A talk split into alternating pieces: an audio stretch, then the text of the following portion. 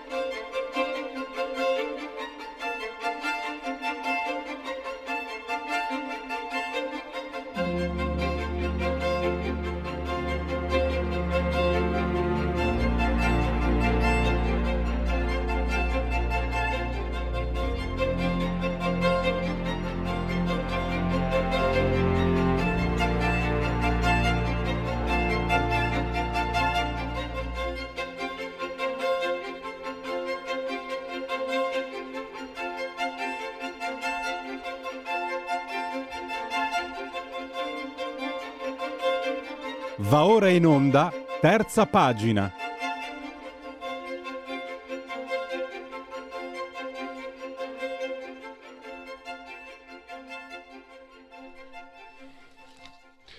Terza pagina di Oltre la pagina di Radio Libertà. Oggi eh, facciamo così, c'è il tempo, quindi eh, ancora il primo, il primo ospite ancora non è disponibile, quindi c'è il tempo dei convenevoli formulaici. Per ricordarvi che questa è Radio Libertà, siete simultanea con noi quando sono scoccate le 10.44. Noi, il dottor Federico Borsari, saldamente assiso sul torre di comando in regia tecnica, entrambi sospesi a 64 metri sopra il livello del mare, temperature che narrano di 25 gradi centigradi sopra lo zero interni, chiedo scusa Inter- esterni sono decisamente inferiori. L'abbraccio forte, forte, forte, forte, signor Angela, Carmela e Clotilde. S. Is. Loro ci seguono dal canale 252 della TV. Quindi ci seguono e ci seguiscono anche, mi raccomando, e ci guardano anche, ci possono guardare se avete Far TV, Smart TV e quelle cose lì potete guardarci, pensate un po', perché ehm, Radio Libertà, lo sapete, è diventata una uh, radiovisione, quindi anche sulla TV siamo, pensate un po', e eh, naturalmente siamo sempre, potete sempre farvi cullare dall'agito suono digitale della Radio DAB e poi grazie a applicazioni iOS Android potete seguirci ovunque voi siate, poi c'è anche eh, smartphone, iPhone, smart TV, eh, tablet, mini tablet, iPad, mini iPad Alex, accendi Radio Libertà, passa parola.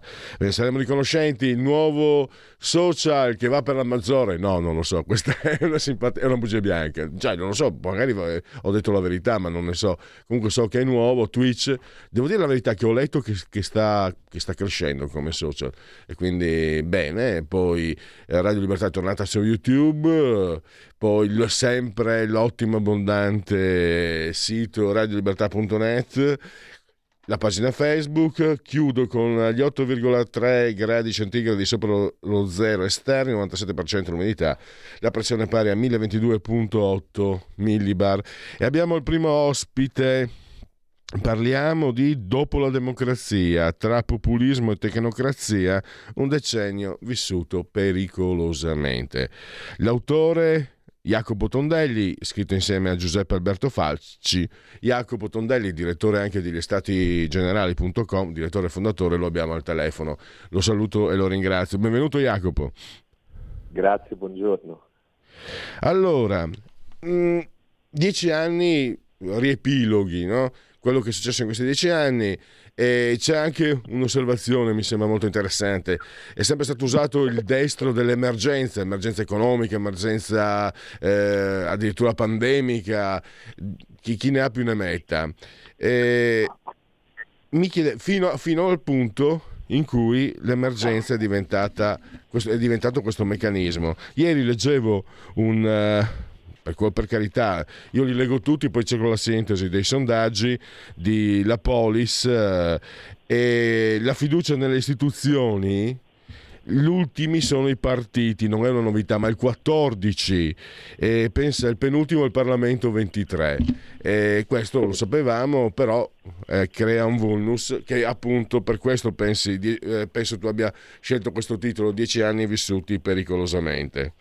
Prego Jacopo. Sì, ma, grazie ancora, ma eh, in realtà diciamo eh, la storia di questo libro era la, la, nostra volontà, mia e di Giuseppe Alberto Falci, di eh, raccontare il tempo della politica italiana iniziato formalmente con l'insediamento del governo Monti e perdurato diciamo, fino alla fine del governo Draghi in cui le aspettative degli elettori sono state regolarmente tradite e le promesse fatte agli elettori sono state regolarmente disattese.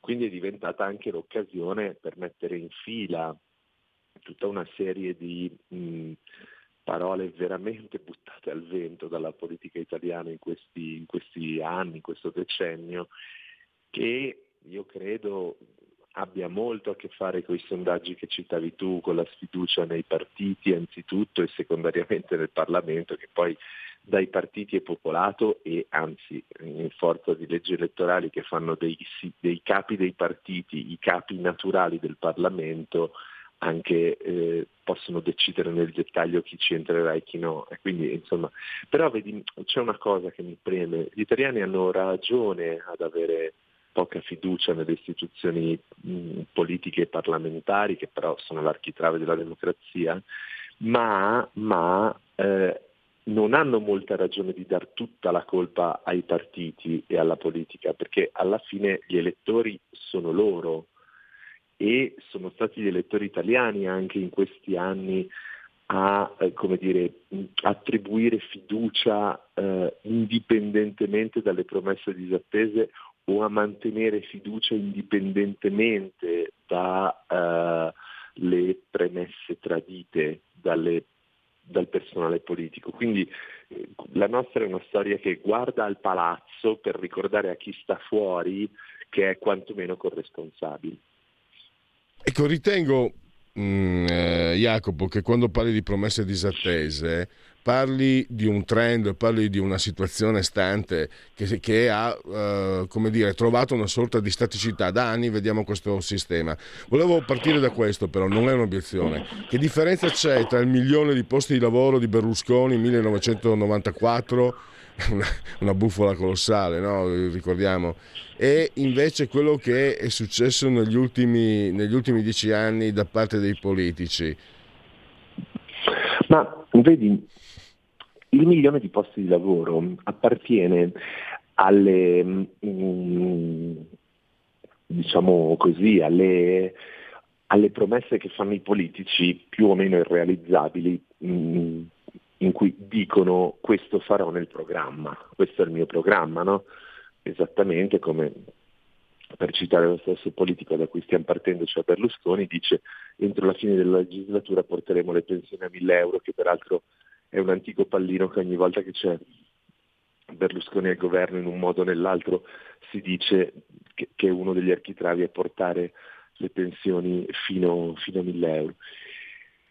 Però è secondo me un'altra cosa rispetto a quello che è, quello che abbiamo visto nell'ultimo decennio è un salto di eh, qualità perché, vedi, le promesse non sostenibili, i politici le hanno sempre fatte in tutti i paesi democratici e non del mondo.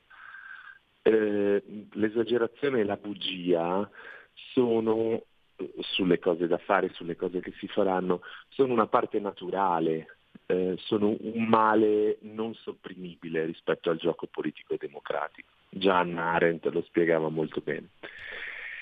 Eh, ma quello che è successo in questo ultimo decennio non è semplicemente che i politici dicono cose che poi non realizzano e nessuno gliene chiede conto, ma che i politici regolarmente fanno in termini di alleanze, in termini di aggregazioni politiche post-elettorali, in termini di scelte eh, di compagni di viaggio, fanno esattamente il contrario di quello che avevano promesso e premesso agli, ai loro elettori per farsi votare. Ma non è la stessa cosa, è molto peggio. Sì, no, no, ma è esattamente quello che, che pensavo di aver capito. Volevo dirti no, che eh, le balle di 20 o 30 anni fa il politico lo diceva perlomeno usandoci la cortesia di fingere di prendersi sul serio. Adesso si vede che c'è una, una sorta di, di, gioco delle parti, si vede che spesso non ci credono neppure loro, ma, ma ritorno a quello che dicevi prima, colpa anche dei cittadini. Io certe volte ho l'impressione, innanzitutto, che i politici non siano peggiori degli elettori dei cittadini, anzi, è che certe volte certi politici non, è, non, pensare che io alluda a una parte, no, non me ne frega, sono tutti, da questo punto di vista voglio proprio essere il più laico possibile.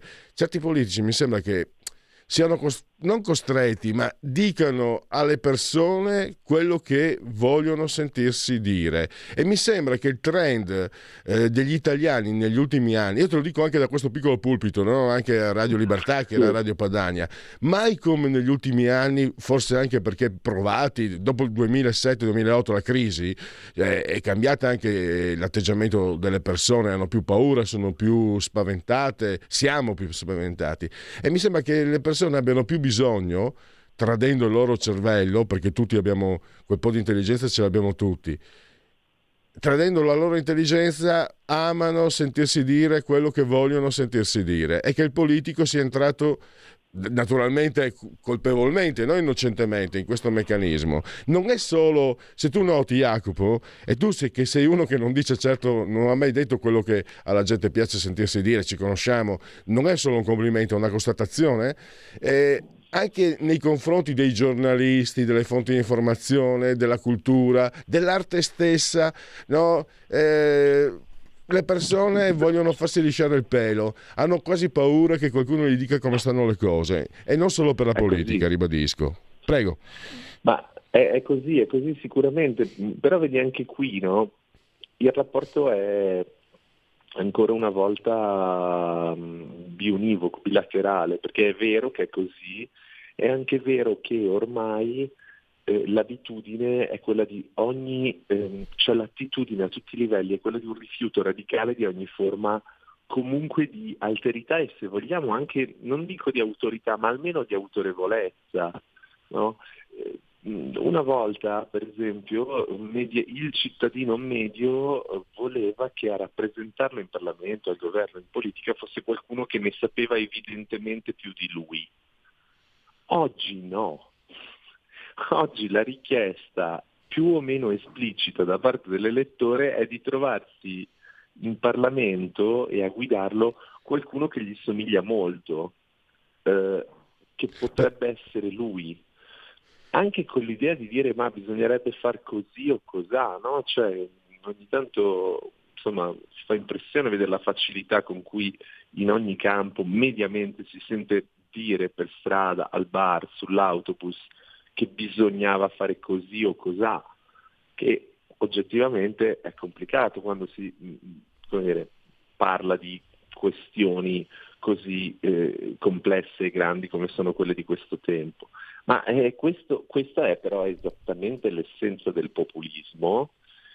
Quando poi questo meccanismo viene tirato troppo, eh, la reazione tendenzialmente è una tecnocrazia altera, giudicante, che considera gli elettori degli imbecilli e i politici più o meno uguali, il che ovviamente fomenta ulteriormente e anche comprensibilmente va detto nuove ondate appunto populiste in reazione all'idea che eh, la democrazia non conti niente. Il problema è che nuove ondate populiste che credono a ricette semplificatorie, quando di semplice purtroppo non c'è proprio niente, generano nuove reazioni tecnocratiche e così all'infinito. Vediamo, vedremo se eh, il tempo che viviamo adesso, con un governo, diciamo così, legittimato non solo dal punto di vista costituzionale perché lo erano anche gli altri, ma anche dal punto di vista pienamente democratico, potrà diciamo, essere un principio di ristabilimento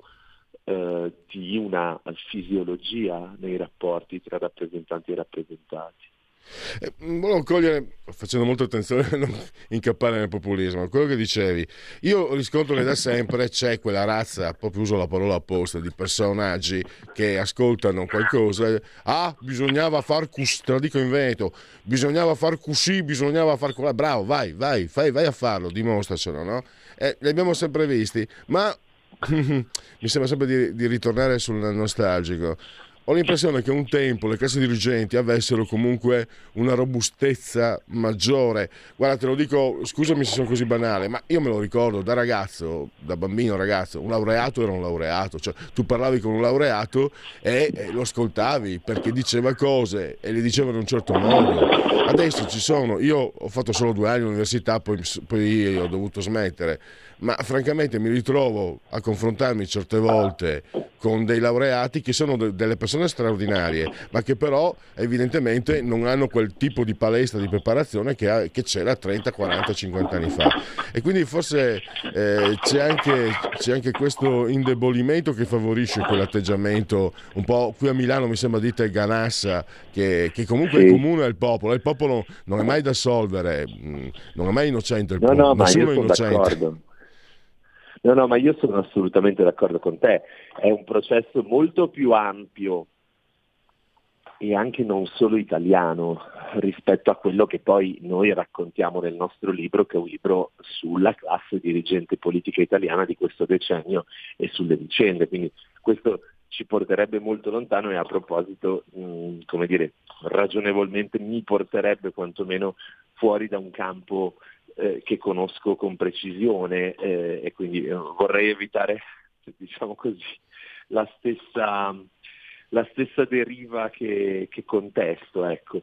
Eh, però è, è, sicuramente così, è sicuramente vero no? che comunque quello, il processo anche di eh, massificazione dell'accesso all, alla, all'istruzione superiore, lo sfaldamento eh, del senso di appartenenza eh, alla classe, anche la perdita di memoria, se vogliamo, sì. di un recente passato in cui si faceva davvero fatica a stare al mondo, eh, a mangiare, a vivere, a lavorare, cioè la, la fine di tutte quelle generazioni che ricordano le guerre e che quindi ricordano un tempo in cui c'era qualcosa di davvero difficile nel sopravvivere, perché noi questo ce lo siamo ampiamente dimenticato, e probabilmente tutto questo ha contribuito no, ad un approccio, un atteggiamento eh, eh, più superficiale alle grandi scelte della politica. Jacopo, scusami, siamo veramente agli sgoccioli. Guarda, ti faccio una domanda simil brillante, eh, però non seriamente, perché riguarda il tuo libro anche, il vostro libro. Cosa c'è allora dopo la democrazia? Ma io spero che dopo la democrazia ci sia la democrazia, cioè io spero che diciamo, questi anni che abbiamo vissuto come al solito con particolare intensità e originalità in Italia, perché siamo sempre un laboratorio almeno da un secolo a questa parte, diciamo così. Eh, eh, io spero e penso che siano in realtà questi anni, anche come dire, nel nostro piccolo, riflessioni come, e, e racconti come quelli che portiamo avanti noi nel nostro libro, siano l'occasione per ritornare in realtà a una eh, eh, fisiologia democratica più piena, più rispettosa delle parti. Non sarà facile perché non è mai facile eh, invertire una china che si è presa credendo che fosse più semplice per tornare a qualcosa di più complesso, di più delicato, di più complicato, in un momento in cui semplificazione e fretta la fanno da padroni nella dimensione della vita quotidiana di tutti i cittadini che poi sono gli elettori. Chiudiamo, ricordo allora, dopo la democrazia, tra populismo e tecnocrazia, un decennio vissuto pericolosamente. Zolfo Editore, 16 euro spicci, lo trovate anche online, naturalmente, non solo nelle librerie, 240 pagine, scritto da Giuseppe Alberto Falci e da Jacopo Tondelli che abbiamo avuto il piacere di avere al microfono. Grazie ancora direttore, risentirci presto. Grazie a voi, grazie. Stai ascoltando Radio Libertà. La tua voce libera, senza filtri né censura. La tua radio.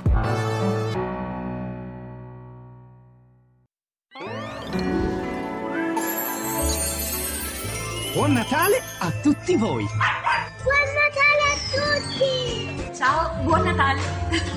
Buon Natale! Buon Crismuca a tutti! Grazie! È Natale, eh? Buon Natale a tutti! Buon Natale! Buon Natale! Buon Natale! È un regalo di Natale!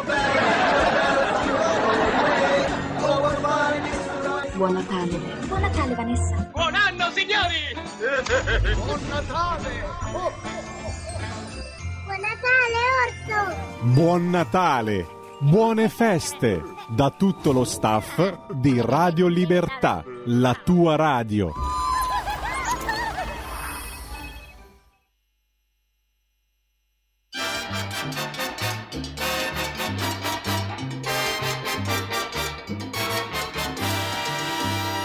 Abran paso que aquí traigo yo. En mi voz un saludo cordial. Guarachera me llama la gente, yo con Tito Puente voy a guarachar. Vengan todos a oírme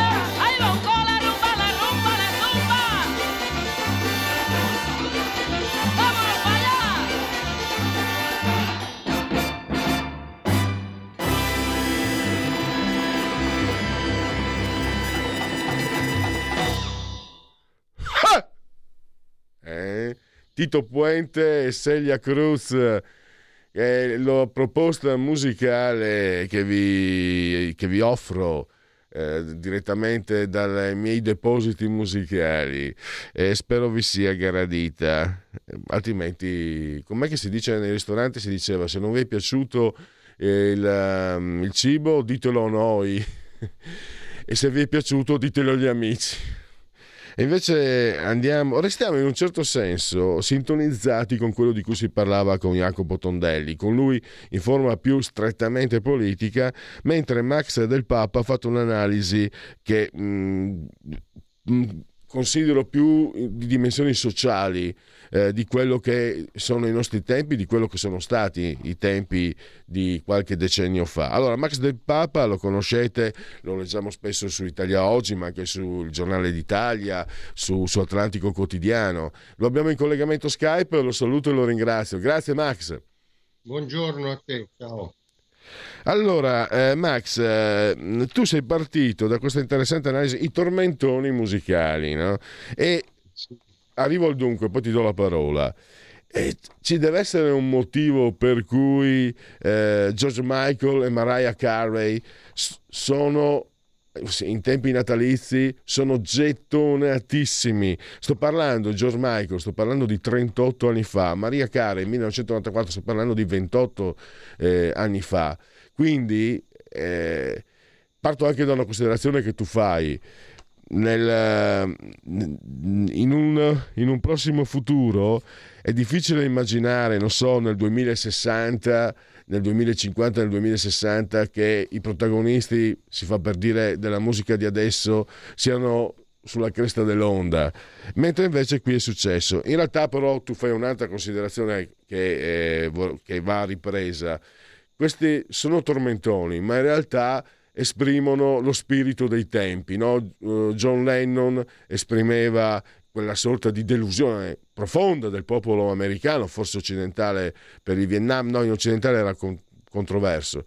Negli anni 60 erano le canzoncine che esprimevano l'opulenza, la, la, le aspettative, poi negli anni 80 l'individualismo e eh, negli anni 90 io ho detto che si scopre anche dopo il crollo del muro di Berlino, si scopre che il piacere non è un peccato, quindi perché no? Quindi ecco la, la curvaccia, come direbbe Dagospia, Mariah Carey, eh, che, che, diventa protagonista anch'essa. E negli ultimi vent'anni, adesso basta, sto parlando troppo, questo secolo si apre con l'11 settembre e mi sembra che forse non abbiamo fatto i conti, però gli effetti si vedono. Prego. Beh sì, intanto possiamo anche dire che già all'epoca dei vari George Michael, eccetera, si, si diceva che la musica per il cuore... Max, scusami, si sente... Problemi tecnici, lo chiamiamo al telefono. Max si sente a strappi e, e anche con, con, una sorta di mh, mm, graffi quasi si sentono. Di, delle, non so se dipende da noi o dipende da te. Dipende da noi, adesso lo, lo chiamiamo al telefono. Ah, di, purtroppo abbiamo, Max, purtroppo abbiamo dei problemi tecnici, sono dispiaciuto. Se ti va bene possiamo continuare al telefono, mi dispiace molto. Va bene. Va bene. Eh, devo dispiacermene anche con gli ascoltatori perché, e con gli spettatori mi fa impressione perché è un cambiamento epocale. Io ancora non l'ho accettato, non l'ho in, pensa che parolacce, che introiettato, non l'ho introiettato. L'idea di andare in televisione e quindi ovviamente, e per quello anche abbiamo la direttiva di usare preferenzialmente Skype eh, perché chiaramente tu guardi in televisione, tu che ascolti, eh, tu che ascolti hai sempre lo stesso tipo di prodotto, ma tu che guardi in televisione, ovviamente l'ospite via Skype eh, è, un altro, è, un'altra eh, ricezione. Eh, però stavamo parlando di qualcosa di molto interessante. Max, adesso eh, mi senti? Sì, certo.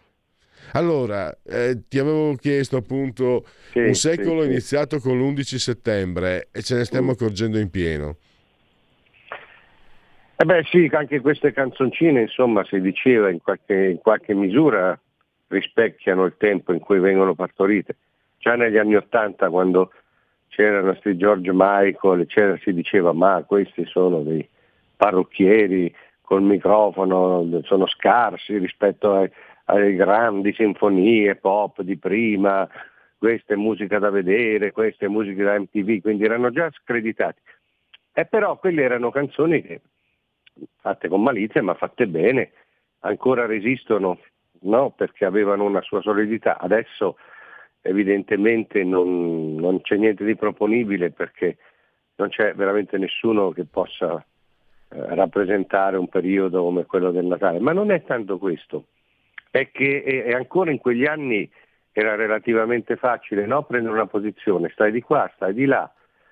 E, era facile anche fare gli intellettuali alla John Lennon che con le sue canzoncine pacifiste eh, rendeva molto elementare, sviliva molto poi tutto lo scenario internazionale, il Vietnam, i blocchi contrapposti, lui la metteva sul pacifismo pure semplice, anche ipocrita, stava a posto. Non era pacifismo, era anti-americanismo come sempre. Mm. E adesso però adesso è, è, tutto molto più complicato, quindi valla a trovare una canzoncina, cioè non, non c'è voglia di Natale, perché io almeno la vedo così, veniamo da 22 anni di traumi cominciati con, con appunto le Torri Gemelle, la guerra col terrorismo eh, internazionale islamista a bassa intensità, ma neanche tanto bassa, le crisi sistemiche come quella cominciata nel 2008 con i subprime vanno, poi vengono, poi tornano. E adesso abbiamo una situazione eh, estremamente complicata, veniamo da una pandemia che come, come vediamo anche in queste ore, io continuo a considerarla una presunta pandemia, nel senso che è stata affrontata male ed è stata l'occasione per chiudere tutto, per cancellare le libertà democratiche. La risposta del mondo è stata una sola ed è stata sbagliata, così la vedo io. Però ancora adesso vedi che in Cina no, si ricomincia, i telegiornali cominciano a fare terrorismo, i giornali Max, pure. Scusami, ti interrompo perché questo è un altro articolo che hai scritto ieri. Eh. Dopo averlo letto mi è venuto in mente questo pensiero. Mi sembra che in giro ci sia grande nostalgia di questo virus. Guardavo sì, oggi, sì. stamattina c'era quel Galli, il virologo. Sì, da, però, attenzione, scusami eh, Max, sia da parte diciamo, eh, dei, di, di, quelli che eh, i, i, vaccinomani, no? quelli che chiudu, mm. chiudere, chiudere, chiudere, chiudere, però io ho l'impressione che sia anche la parte dei Novax, perché i Novax ululano sempre, appena, cioè addirittura c'è un giornale che sono mesi che auspica le chiusure, è un giornale Novax che sono mesi che nei titoli auspica le chiusure, quindi mi sembra che qualcuno ci ha campato da una parte e dall'altra su quella crisi che abbiamo attraversato. Guarda, qui tu vedi che la comunicazione è rimasta uguale, il regime è passato da sinistra a destra, ma in realtà fanno le stesse cose, dicono le stesse cose, alimentano lo stesso terrore. Cioè ormai la nostra mente è stata deformata e non si torna indietro. Questo è l'esperimento che volevano fare, che hanno fatto. Cioè, oggi noi abbiamo la destra, non cambia niente rispetto alla sinistra. E questi, eh, anche tre anni fa si era cominciato così, i controlli dalla Cina, no, i tamponi, ma no, però sono circoscritti. Dopo sei mesi eravamo tutti chiusi e io mi aspetto che questi vogliano fare la stessa cosa perché hanno capito che con le chiusure totali la gente non protesta, non vota, la, eh, si illudono di, di, congelare l'inflazione, hai poca energia, eh, stai a casa, ti scaldi a fiato, però non crei problemi. Che piace a tutti questa cosa qua, a sinistra e a destra, perché vogliono durare. Allora in questo se... poi c'è la guerra in, eh, in Ucraina.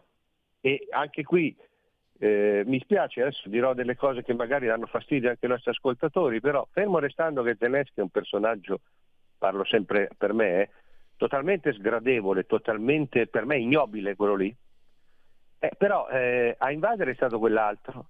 E se, non dico Zelensky, che adesso ha bisogno di mille miliardi dagli Stati Uniti e chissà quanti se ne intasca lui, ma se non tiene il, la popolazione ucraina lì, eh, ne, ne, derivano delle, delle conseguenze globali e in particolare sull'Occidente che sono terrificanti perché più della metà della popolazione al mondo non sta sotto regimi più o meno democratici, sta sotto delle dittature, delle autocrazie, la Cina, la Russia, l'India è una democrazia ancora molto mh, incompiuta.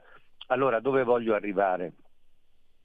Eh, non si sa come tirare fuori l'energia. Noi abbiamo problemi di eh, geopolitica, eh, di conflitti che minacciano di espandersi, di eh, energia diretta, cioè le, quelle, quelle carbonifere petrolifere, ma anche quelle eh, rinnovabili che oggi sono controllate in gran parte dalla Cina e non si sa che fine fanno, si sa solo che costano moltissimo e rendono poco per ora. Però c'è questa transizione che viene imposta dall'alto.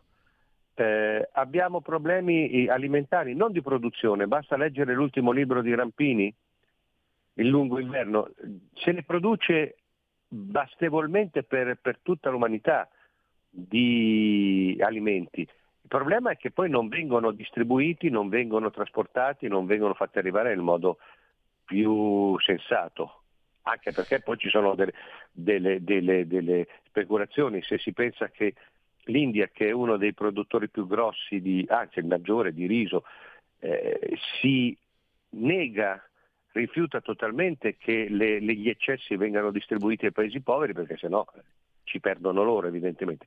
Insomma, è difficile, come ti metti, ti metti sbagli. Ti metti con eh, l'Ucraina, ti devi tenere anche questo figuro di Zelensky. Ti metti con quelli che l'hanno invasa, è un po' difficile. Eh, ti metti con le democrazie occidentali? Sì, però guarda quello che stava facendo l'America con Twitter completamente invaso da gente dell'FBI, hanno falsato le elezioni, hanno falsato la comunicazione sul, sul Covid. Eh, ti metti con la Cina? o con, o con la Russia, beh, devi accettare anche la totale eh, il sacrificio dei diritti civili per i quali abbiamo lottato 60 anni. Eh, ti metti con l'Europa, ma l'Europa è un, solamente un colossale nascosca di affari, come sta venendo fuori sempre più, lo scandalo Qatargate col Marocco, ci sono delle propagine in Iran, insomma, dove ti metti, ti metti non hai più niente da credere, non hai più niente da sperare, hai solo delle certezze, andrà peggio, lo dicevi tu un attimo fa. Destra, sinistra, Vax, Novax, questi hanno la nostalgia della chiusura in testa, perché la chiusura è un formidabile alibi, perché oramai ci siamo abituati a rimanere malati, malati dentro, malati della testa, non sappiamo e forse non vogliamo più reagire, non vogliamo guarire. E allora quali canzoni, quali Natali, quali allegrie? Senza dire, ma qui arrivo proprio all'ovvio più ovvio, che le canzoni di Natale non le puoi far fare a chi? A Madame? A questa qui che si faceva la vaccinata col culo degli altri? A tutta questa pletora di... Chi, chi, chi, chi gliele fai fare? Io ieri sentivo, c'è queste teste di cazzo, pinguini tattici nucleari, già il nome è del cazzo, ma non stavo guardando, non sapevo che fossero loro. Sento la musichetta e dico a mia moglie, ma che si sono riformati gli, gli 883? Cioè è tutto non copiare, non hanno niente. Dammi qualcosa. E Max. quindi il Fedez, che, che gli fai? Ci sono questi nomi, gazzelle, eh, mollusco, crostaceo, ameba, ma chi sono questi? Quindi metti tutto insieme, se è vero che anche una canzone può riflettere così lo spirito del tempo, eh, a questo punto è lo spirito del tempo che non esprime più canzoni, esprime algoritmi.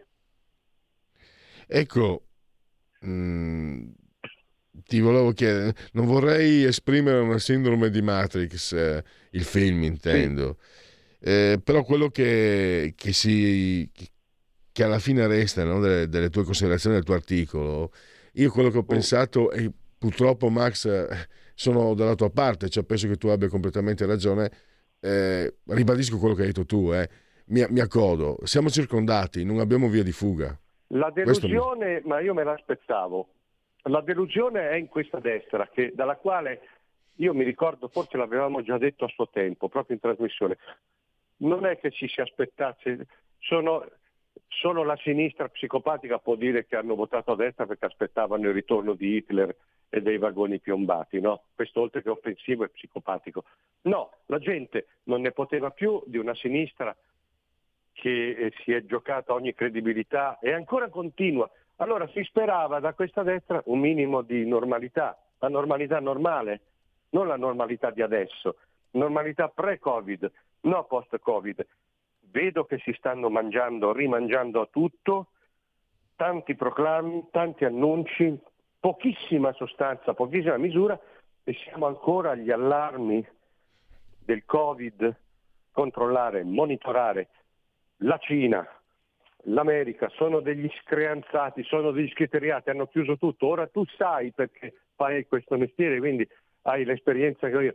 Tu sai che se un telegiornale nazionale arriva a dire eh, quello che sta dicendo, eh, lo fa col benestare di, de, del potere. Non esiste che un telegiornale RAI inneggia ancora a chiusure, a controlli, a tamponi, a vaccini, se il governo non glielo fa fare. Questa è la sostanza. E mi dispiace che purtroppo anche così questa, questa, questa compagine non ha saputo, non, non, non, non fa nessun tipo di, di, di scatto, niente. Stanno lì, stanno fermi e hanno una gran voglia, secondo me, di richiudere tutto anche loro. Senza sapere Io- poi sti contagi ci sono, ci- non ci sono, sono gravi. Adesso senti dire ma sono molto meno gravi dell'influenza. Allora chiudete tutto perché c'è stata l'australiana? Io me la sto portando dietro da due mesi, è rognosa, ma che facciamo? Chiudiamo tutto un'altra volta? E purtroppo questi mi sa tanto che la nostra morte è ancora quella lì. Eh, Max, io ovviamente anche per mia posizione non è che diverga, Sì, però so. un punto. eh, la mia osservazione è se dovesse andare così, come dici tu, la destra si suicida. Quindi io mi aspetto Sì, che sì. reagisca diversamente. No, Gli- non reagisce. Io capisco la tua posizione, io sono completamente slegato da ogni genere di, eh, di presupposto, quindi io dico che non reagisce e a quel punto lì sì, la sinistra eh, cialtrone psicopatica veramente e, tecno- e tecnocratica governerà per i prossimi 30 anni. Dalle mie parti si dice... la eh, fossa da soli. Max, dalle mie parti anche un po' per eh, diciamo mitigare, si usa un po' di spirito, ma la- il senso della frase che ti dico adesso è, è brutto. Siamo del gatto, allora siamo del gatto, eh, cioè facciamo la fine del sorcio. Allora, Max, eh, innanzitutto grazie mm, per il tuo lavoro e anche la tua disponibilità. E io eh, ritengo determinante avere, eh, determinante avere questi, questi spunti che non si trovano certo all'Esselunga le tue considerazioni perché mm, appunto hai detto tu sei, sei assolutamente slegato ed è per quello che piaci molto anche ai nostri ascoltatori e ai lettori grazie ancora e risentirci a presto. A presto. Segui la Lega è una trasmissione realizzata in convenzione con La Lega per Salvini Premier. Or dunque, segui la Lega. Prima che la Lega seguisca te alla Pellegrina o segua te alla Marciana. Sono sul sito legaonline.it, scritto legaonline.it, eh, eh, molte cose si possono fare da su questo sito, iscrivervi alla Lega Salvini Premier è molto facile, si versano 10 euro lo si può fare anche tramite PayPal, PayPal, PayPal senza nemmeno che siate iscritti a PayPal, PayPal, PayPal. Codice fiscale e altri dati richiesti, quindi vi verrà recapitata per via postale la tessera eh, Lega Salvini eh, Premier. E speriamo bene con le poste italiane, ma eh, adesso la Lega è al governo, quindi anche Poste Italiane deve rigare, perlomeno con la Lega deve rigare dritto. Con noi normali cittadini invece fa schifo, fanno schifo veramente totale, un disgusto che mm, basta, sto annoiando. Invece l'autodeterminazione del 2 per 1000, scrivi di 43 nella tua dichiarazione dei redditi, eh, fai arrivare i soldi che lo Stato ti prenderebbe comunque ad attività che siano consone, siano affini alle tue scelte, alle tue propensioni possono essere anche di tipo culturale, possono essere di, ti- mh, di diversi tipi, in questo caso politico, e quindi la Lega, Salvini Premier, di Domodossola 4 il voto in matematica, 3 il numero perfetto, è un gesto, una scelta libera che non ti costa eh, nulla. E mi sembra che, eh, vediamo se sono tornati, no, allora eh, diciamo che l'attività radio-televisiva dei protagonisti politici del movimento della Lega eh, per il momento è, è chiusa nelle aule del- delle due Camere. Pertanto chiudiamo con eh, Segui la Lega. Segui la Lega è una trasmissione realizzata in convenzione con La Lega per Salvini Premier. Non ci sono sondaggi convenevoli formularci l'ho fatti all'inizio, quindi c'è lo spazio addirittura probabilmente, forse, chi lo sa, per la sigla. Dei? Genetriaci. Aile. La verità è che sono cattivo, ma questo cambierà. Io cambierò. È l'ultima volta che faccio cose come questa. Metto la testa a posto, vado avanti, rigo dritto, scelgo la vita. Già adesso non vedo l'ora. Diventerò esattamente come voi. Il lavoro, la famiglia, il maxi televisore del cazzo, la lavatrice, la macchina, il CD e l'apriscatole elettrico. Buona salute, colesterolo basso, polizza vita, mutuo, prima casa, moda casual, valigie, salottoli tre pezzi, fai da te, telequiz, schifezze nella pancia, figli, a spasso nel parco, orario d'ufficio, bravo a golf, l'auto lavata, tanti maglioni, Natale in famiglia, pensione privata, esenzione fiscale, tirando avanti, lontano dai guai, in attesa del giorno in cui morirai. Genetriaci, ricorrenze e commemorazioni del nono giorno di nevoso, mese del calendario repubblicano, eh, per tutti è un eh, giovedì Zoibe invece. Eh, 29 di dicembre, anno domini 2022 o 2022, che dir si voglia. Nel 1891 Thomas Edison brevettò la radio eh, eh. E invece nel 1890 il massacro di eh, Wounded quando i soldati americani uccisero eh, 300 uomini, donne e bambini della, eh, della nazione Lakota, i Sioux. E andiamo con i genetriaci, pare che l'abbia detto lei, Jean-Antoinette Poisson, eh, dopo di me il diluvio, après moi le déluge, le Madouin de Pompadour, Edgardo Sogno, il conte Edgardo Pietro Anarca Sogno Orata del Vallino di Ponzone, che eh, non ha avuto vita facile perché era antifascista ma anche anticomunista, dura la vita. Infatti me lo ricordo da ragazzo, eh, era nominato come un fascista, come, no, eh, no, era un anticomunista, non era un fascista, è stato antifascista quando il, fascismo ti mordeva, ti mordeva le gonadi, quando ci volevano le palle per essere antifascisti. Mary Tyler Moore, la TV statunitense, ha avuto che la nomination eh, per l'Oscar. Barbara Steele, l'horror all'italiana. John Foyt, il papà eh, papà d'arte, papà di Angelina eh, Jolie, un uomo da marciapiede, ha interpretato 4 nomination, 0 Oscar, Marianne, la figlia che non sa recitare invece non l'ha avuto pensa un po'. Lui invece che era bravo, niente, Anzi, è, è, bravo, è ancora vivo.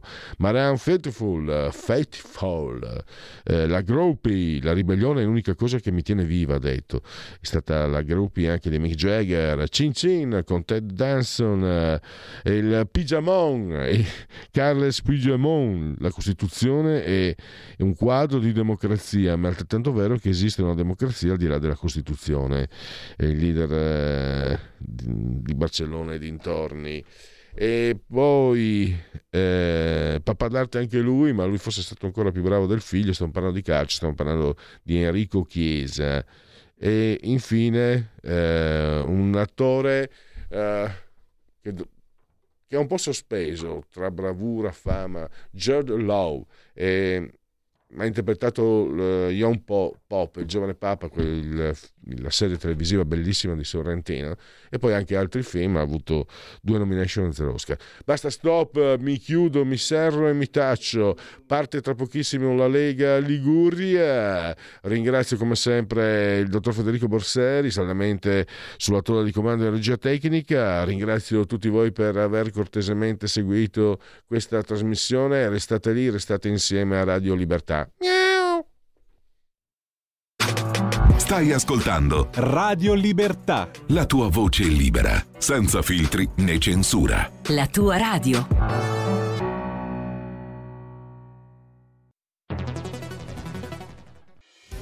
Quotidiano di Sicilia, il quotidiano d'Italia, l'informazione che ribalta i luoghi comuni, una vera visione dei fatti, l'Italia vista da sud. Ogni siciliano che vive in Italia e nel mondo è una risorsa, è protagonista della crescita della nostra nazione. Dai forza alla crescita della nostra isola, abbonandoti al QDS digitale più archivio a soli 99 euro annui. Quotidiano di Sicilia, il quotidiano d'Italia. una scelta di valore.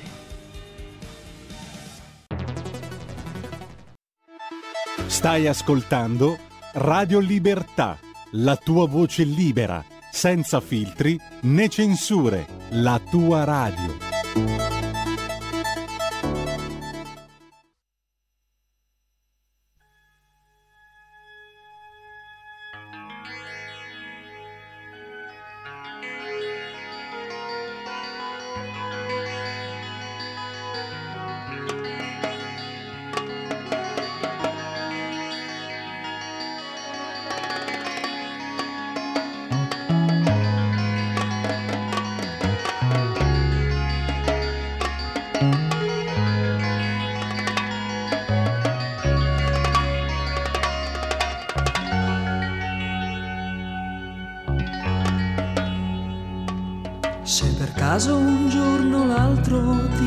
Trovassi solo, sai, Senza una compagna che poi ti aiuta nei tuoi guai. e se poi il cielo blu si chiude all'improvviso su di te, E ti senti come un ladro che ha paura anche di sé. Guardati allo specchio e guarda un poco, un poco intorno a te.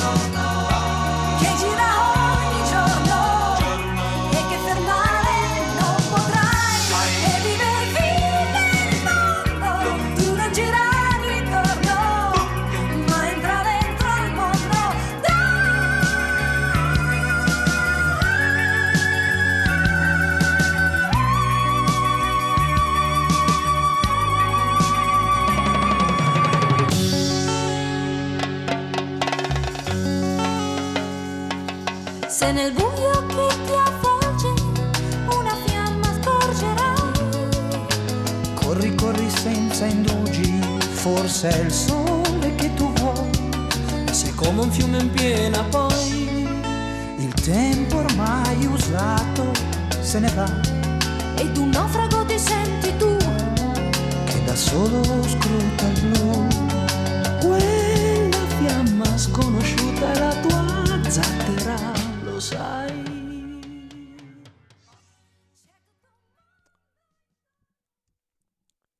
Nuovo in onda con Lega Liguria, capitanata da Fabrizio Graffione. Buongiorno a tutti da Genova e dalla Liguria. Oggi 16 gradi, c'è un'umidità, è un po' altina ragazzi, c'è umido, non c'è niente da fare, giornata uggiosa, nuvoloso, eh, ha, ha un po' piovuto stamattina sul presto. Speriamo dai che per il weekend di questo Capodanno 2023 ci sia finalmente il sole sulla nostra bellissima Liguria. Passiamo subito al nostro primo ospite della mattinata e eh, andiamo nel ponente eh, Ligure, esattamente nel Savonese, con il consigliere regionale e presidente della seconda commissione salute e sicurezza sociale, Brunello Brunetto. Ciao Brunello, ci sei? Ciao Fabrizio, buongiorno, buongiorno a tutti gli ascoltatori. Buongiorno a te, dove ti trovi in questo momento Brunello? Eh, sarò anche del ponente, ma in questo momento sono a Genova, Fabrizio. Quindi sto... Ah, te- sto- Però parliamo sì, del ponente, dai. Allora, una bellissima, secondo me, iniziativa, una, belliss- una bella idea eh, è stata quella di dotare un'area dell'ASL 2 savonese di una nuova, mh, eh, diciamo così, automedica infermieristica. Ci sono state un po' di polemiche su questa iniziativa e innanzitutto ti chiedo esattamente di che cosa si tratta. Allora, ehm, dunque, eh, l'ASL 2, come le altre ASL Liguri, è diviso in distretti. Ogni distretto ehm, ha a disposizione una automedica di quelle eh, convenzionalmente intese, eh, con autista, medico ed infermiere a bordo, eh, il cui intervento è ovviamente coordinato dalla centrale operativa del 118. Eh, l'iniziativa consiste nell'affiancare a queste che quindi continueranno a essere assolutamente in funzione, affiancare eh, una seconda eh, automedica ma con solo personale infermieristico a bordo per eh, integrazione eh, su eh, servizi su urgenze particolarmente complesse oppure in alternativa quando la prima sia già impegnata o su eh, problematiche che a giudizio della centrale operativa 118 vengano ritenute di squisito eh, interesse eh, infermieristico e quindi non necessitanti di un, di un medico per manovre eh, tipiche eh, della, della specialità medica. Ecco, ehm, ti, ti dicevo prima un po' di polemiche perché alcuni dicono che questo va a sostituire l'automedica, eccetera. No, mi sembra che sia un servizio No. che vada invece, anzi No. a implementare È il servizio già esistente ed a incrementare il servizio ai cittadini. È un'integrazione, qualche polemica è stata sollevata da qualche mio collega della minoranza che ha eh, chiesto fortissimamente un raddoppio dell'automedica. Ora, quando eh, in alcuni distretti si ha una media di eh, chiamate qua, eh, sono i numeri dal primo di gennaio di quest'anno a ieri, quando eh, si verifica che in un determinato distretto l'automedica abbia una media di chiamata di tre volte nelle 24 ore, eh, davvero è pura demagogia e eh, polemica davvero fine a se stessa voler chiedere il raddoppio dell'autometrica dicendo che la eh, salute delle persone non ha prezzo. No, non è vero, la salute delle persone non ha prezzo, il prezzo sì, perché la spesa non è eh, estensibile eh, in, modo, in modo totale, quindi bisogna ottimizzare le risorse e nell'ottimizzazione delle risorse se una automedica di un distretto esce tre volte nelle 24 ore, eh, riteniamo che, essendo la- la- il distretto di cui parliamo una zona un pochettino disagiata eh, per una viabilità non, non perfetta, eccetera, la- l'automedica infermieristica possa essere un buon contributo alla salute delle persone. Altrimenti eh, se entriamo nella logica che allora eh, continuando ad amplificare, continuando a- ad aumentare il bene delle persone, ci si andrà poi a scontrare con eh, dei problemi di cassa inevitabili, ma soprattutto dei problemi di risorse umane non disponibili per, per amplificare a dismisura queste, queste ipotetiche, presunte e millantate necessità. Ecco, io ricordo che Brunello Brunetto faceva l'anestesista proprio lì a Savona, quindi conosce perfettamente sia il settore sanitario della sanità sia il, il territorio. C'è carenza di medici in tutta Italia e naturalmente anche in Liguria. Abbiamo visto proprio ieri che eh, sono arrivati 50 medici cubani in Calabria per reperire questa, eh, diciamo, a queste difficoltà di reperire personale sanitario. In, eh, in Liguria adesso c'è anche un po' il problema dei reparti di pronto soccorso. Abbiamo visto a Genova insomma, eh, un po' di ambulanze in fila, eccetera, però mi sembra che siano stati attivati i cosiddetti flu point. Ecco, tu come la vedi questa situazione, Brunello? Ma eh, dunque io vedo che eh, il nostro obiettivo principe deve restare quello di ridurre la pressione sui pronti soccorsi e di conseguenza sugli ospedali. Eh, è purtroppo una deriva che eh, stiamo osservando da anni, è stata amplificata dal periodo pandemico che certamente non ha giocato a favore di una buona cura eh, domiciliare delle persone, il sistema è difficile da, da rimettere in, eh, in bolla.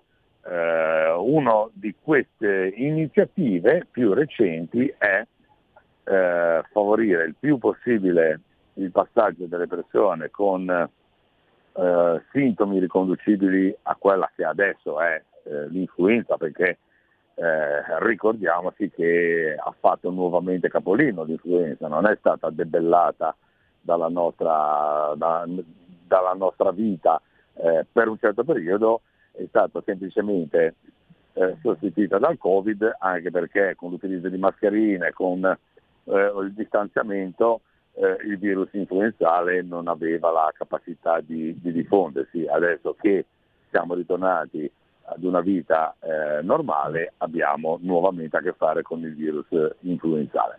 Abbiamo ancora il Covid che girondola, ma certamente uno dei problemi adesso è il virus influenzale. Quindi tutte le persone che avendo dei sintomi riconducibili a questo e tante purtroppo ancora la difficoltà di accesso ai medici di medicina generale, l'invito è di recarsi nei Blue Point appositamente istituiti in modo da eh, ridurre inappropriati accessi al pronto soccorso che non è fatto per ricevere codici bianchi.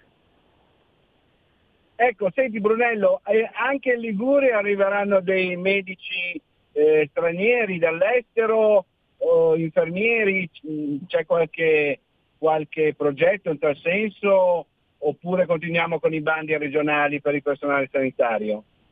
Ma dunque, ovviamente ehm, il, il, problema eh, è in mano ai due ministeri, al Ministero della Salute e al Ministero dell'Istruzione, dell'Università e della Ricerca, perché a loro compete eh, di trovare le migliori strategie per sopperire a questa carenza. È ovvio che anche i, i sostenitori dell'abolizione del numero chiuso a medicina hanno un fondo di ragione, ma ricordiamoci che se anche oggi pomeriggio eh, con un decreto abolissimo eh, l'accesso eh, controllato a medicina e lo liberalizzassimo, i primi vantaggi li vedremo fra 11 anni, cioè 6 di corso regolare più 5 di specializzazione. È evidente che non possiamo aspettare 11 anni, quindi bisogna ricorrere ad altri sistemi correttivi che sarà un, uh, un utilizzo um, facilitato di coloro che sono in corso di specializzazione, una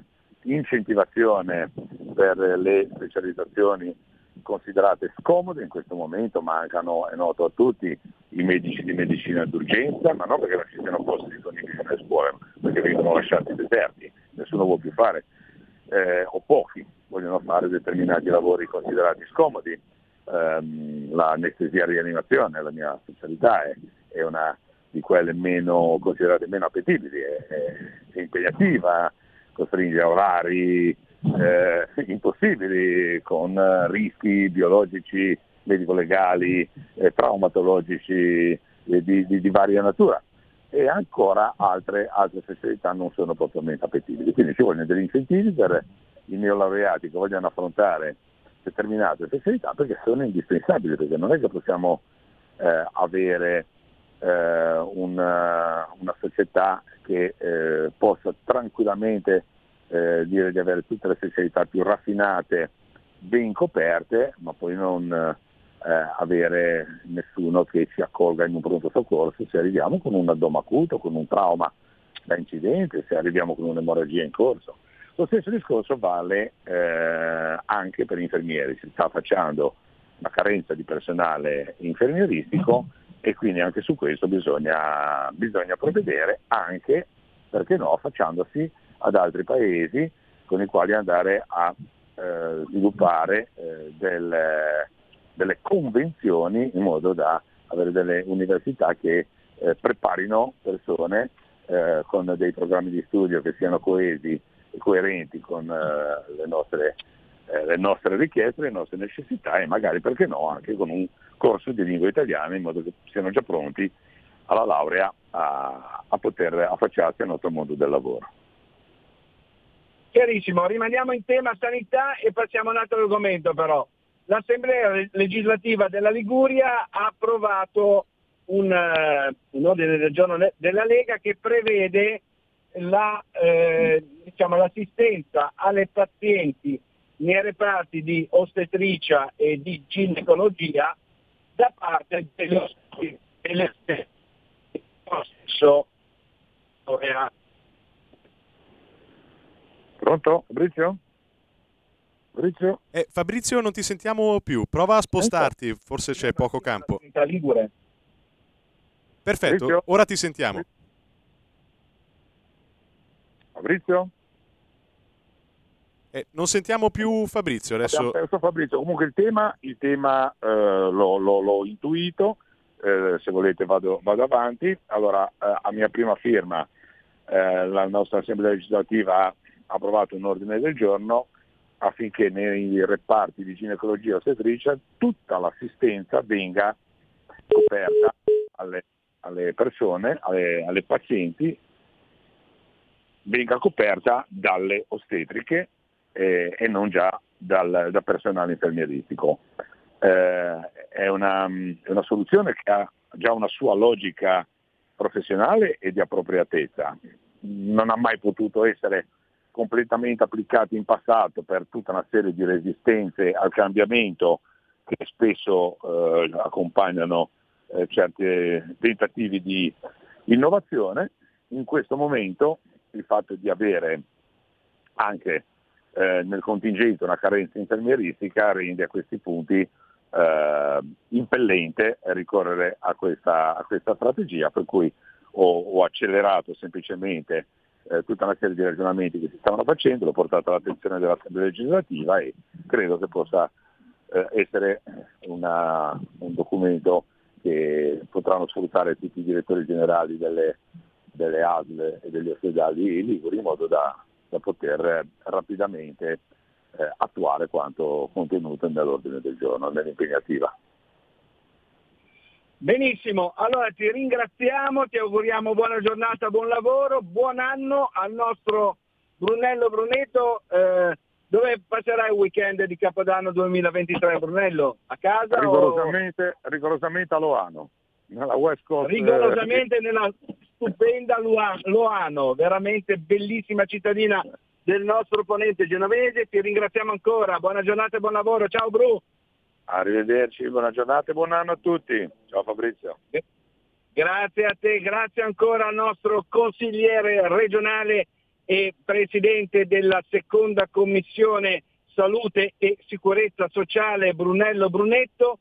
Avevamo anche il secondo ospite, ma credo che ci siano problemi di linea telefonica, ossia il nostro vice capogruppo regionale Sandro Garibaldi che ci doveva parlare di una iniziativa che è stata approvata dal Consiglio regionale della Liguria, ossia la riassumo brevemente, eh, dotare gli, istituti scolastici della Liguria di armadietti personali con combinazione o con chiave, insomma, con- o, o con dei lucchetti per i nostri alunni e studenti, visto e considerato appunto il peso ehm, dei libri di testo, dei, dei- dei personal computer, dei tablet che sono stati forniti anche ai nostri studenti, beh questa è un'altra iniziativa della Lega che è passata e lasciatemi dire un po' stile campus eh, universitario degli Stati Uniti, insomma eh, abbiamo tutti in mente quelle immagini dei- anche dei film, no?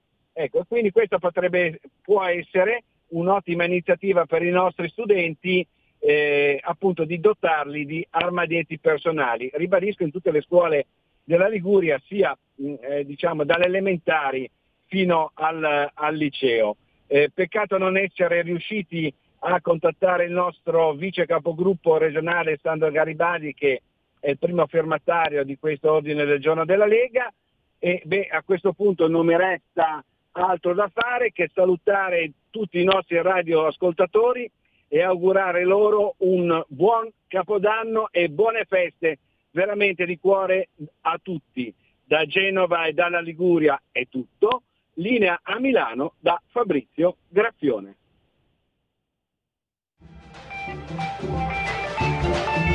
Avete ascoltato oltre la pagina.